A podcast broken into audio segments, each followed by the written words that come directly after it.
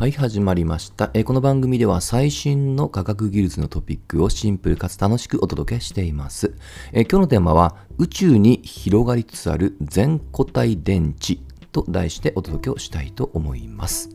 えー、まあ、全固体電池と宇宙、なかなか接点がないように思われますが、え、つい最近、え、JAXA と日立造船が国際宇宙ステーション、通称 ISS で、え初めてえー、次世代バッテリーとして注目されている全固体電池を宇宙に持っていきそこで、まあ、充電放電のテストに成功したというニュースが流れています。はい。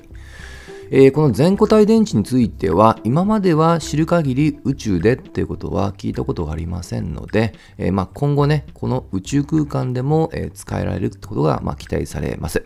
でそもそもなんですけどこの全固体電池もうね、結構話題としては以前からありますが、えー、最近、やはり EV の需要が伸びているってことを背景に、改めて、えー、この研究動向に注目が集まっています。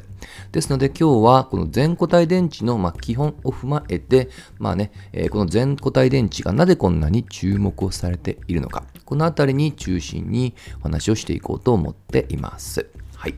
まあ、そもそもなんですけども、実はの電池の歴史については、えー、19世紀にまやっと登場をしました。だから大体まあ200年ちょっとぐらいの歴史ですね。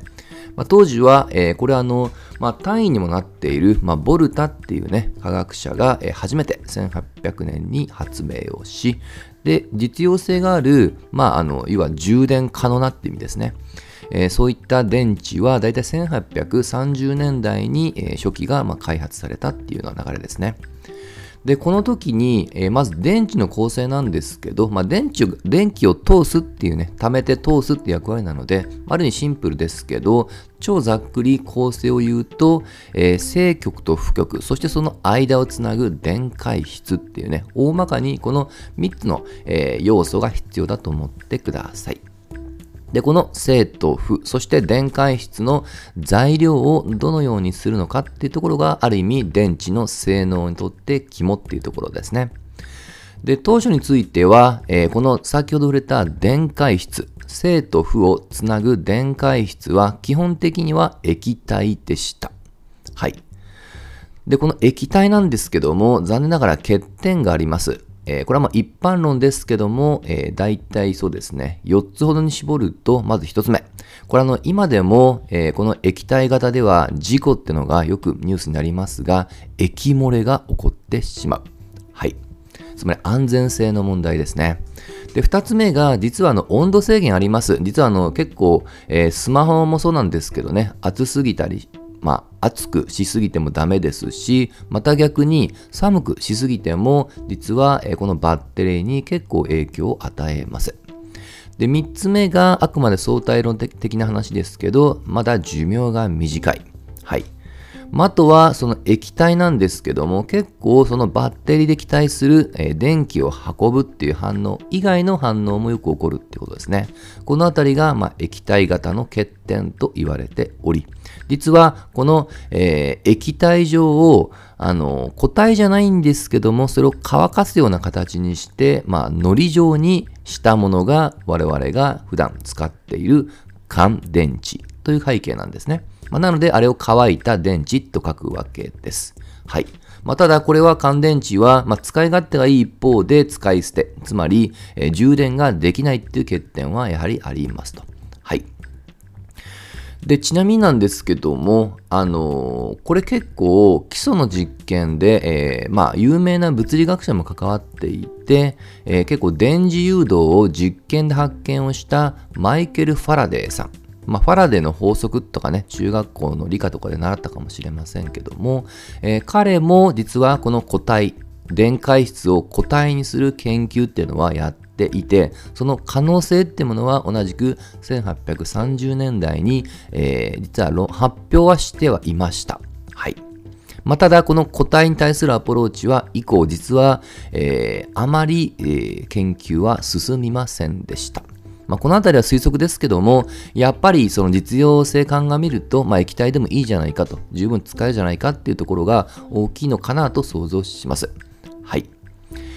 で、今はやはりまだ液体が主流ですけども、特に先ほど触れたスマホとか、あと PC もそうですけど、もうほとんど標準と言ってもいいぐらい、えー、この電池については、リチウム型がもう主流になっており、これを、えー、基礎研究として発明したのは有名なところで言うと、日本の吉野明さんですね。ノーベル賞もこれで受賞しています。はい。まあ、しかも基礎研究だけじゃなくて、実はあの日本はこの、えー、電池産業ですよね。その完成品としての電池については、過去結構シェア高かったです。ただ今は中国系の企業が結構参入してきて、えー、ちょっとね、シェアとしては落ちておりますが、依然として先ほど触れた一つ一つのパーツ、電極とかね、電解質を分けるようなセパレーターって言われているような領域とか、まあ、この辺りではまだまだシェアは高いと。まあ、結構素材系なので日本強い領域なんですよね。まあ、そういった背景もありますので、日本としては産業競争力を強化するために、えー、この次世代、つまり電解質が液体である弱点を補う固体化さした、えー、ま、全固体電池にはやっぱり注力したいっていうわけなんですよね。で、この、あの、長年固体化に関しては、えー、まあ、まりブレイクスルーと言われるような大きな、まあ、技術進化は起こりませんでした。えー、これあの、細かく言えばいくつか刻みはあるんですけど、実用性を一気に、えー、高める全固体電池の開発に成功したのが、実に2017年の、えー、ことです。実は吉野氏と、えー、まあ、共同発明というような肩書きで呼ばれています、えー、グッドイナフさんっていうね、研究者の方、ね、リチウム電池イオンの、リチウム電池の共同発明者の一人となっているグッドイナフさんが、えー、全固体電池、できるできないで過去からできてはいたんですけど、あまりにもエネルギー容量が低かったので実用性がなかった。その容量を飛躍的に高まる、えー、全固体電池を発明をした。このあたりでぐっとね、改めて実用性に、えー、期待が持たれたっていうところですね。はい、ほんとつい最近の話です。で、えー、まあ、先ほどから、あのー、まあ、液体型のね、短所っていうのを触れました。はい。じゃあ、全固体電池はもう本当にいいとこ取りなのかっていうと、当然ながら実現性が難しかったがゆえに、まあ、研究が長く続いたっていうことです。で、その中でもやはり、なかなか電気を、えー、液体よりも通しにくいっていうような課題っていうのがあるんですね。はい。で、この、えー、電気を通しにくいっていうことに関しては、実は、えー、最近でもこの国内の中で非常に興味深い研究発表がもうされています。えちょっと私が見つけたものを2つだけ挙げますと、え例えば、これ東工大の研究で、えこのまさにその極と電解質ですね。ここと間をつなぐ抵抗を従来よりも2800分の1にまで下げることに成功した。まあ、抵抗が下がると電気が流れにくいってことですね。これはどういったアイデアかというと、この、え、電解質とその極の間にめちゃくちゃ小さい干渉剤をまた別途上乗せすることによって抵抗を下げたっていうアイデアですと。はい。あの結構本当にめちゃくちゃ小さい、よくこの領域、ナノ領域とも言われます。まあ、ナノママテリアルっていうように呼ばれ方もありますけども、えー、まあ、そういったミクロの技術を活用したっていうものですね。これは結構応用が期待されると思います。で、もう一つなんですけど、先ほどのケースはある程度電解質の材料を固定化して、あとはそこと極とのつなぎ方の工夫なんですね。で、もう一つは、この電解質自体が一番いいものは何かってことを探す方法で、実は、えー、量子コンピューターと、あとはその上で動く AI ですね。これを組み合わせをして、えー、最適な材料を、えー、まあ、見つけようとしていると。というような研究発表も、これは総大と富士通の共同研究で、えー、つい最近発表されています。目的はあくまで全固体の、え、まあ、電解質の材料をどうするかってことを探す手段ですね。まあ、こういったものがですね、結構広がりを見せておりますので、えー、今後、えー、もしかしたらさらなるブレイクスルーが起こる、つまりより、え実用化に、えつながる可能性は高いと思います。はい。で、今は、あの、やはりあの背景としては EV、まあ、電気自動車に対する需要の高まりっていうところの背景が大きいですけども、えー、やはり車であるがゆえに、えー、まあ、液体の弱点、つまり安全性、そして長期間ですよね。まあ、このあたりはやはり必須になってきます。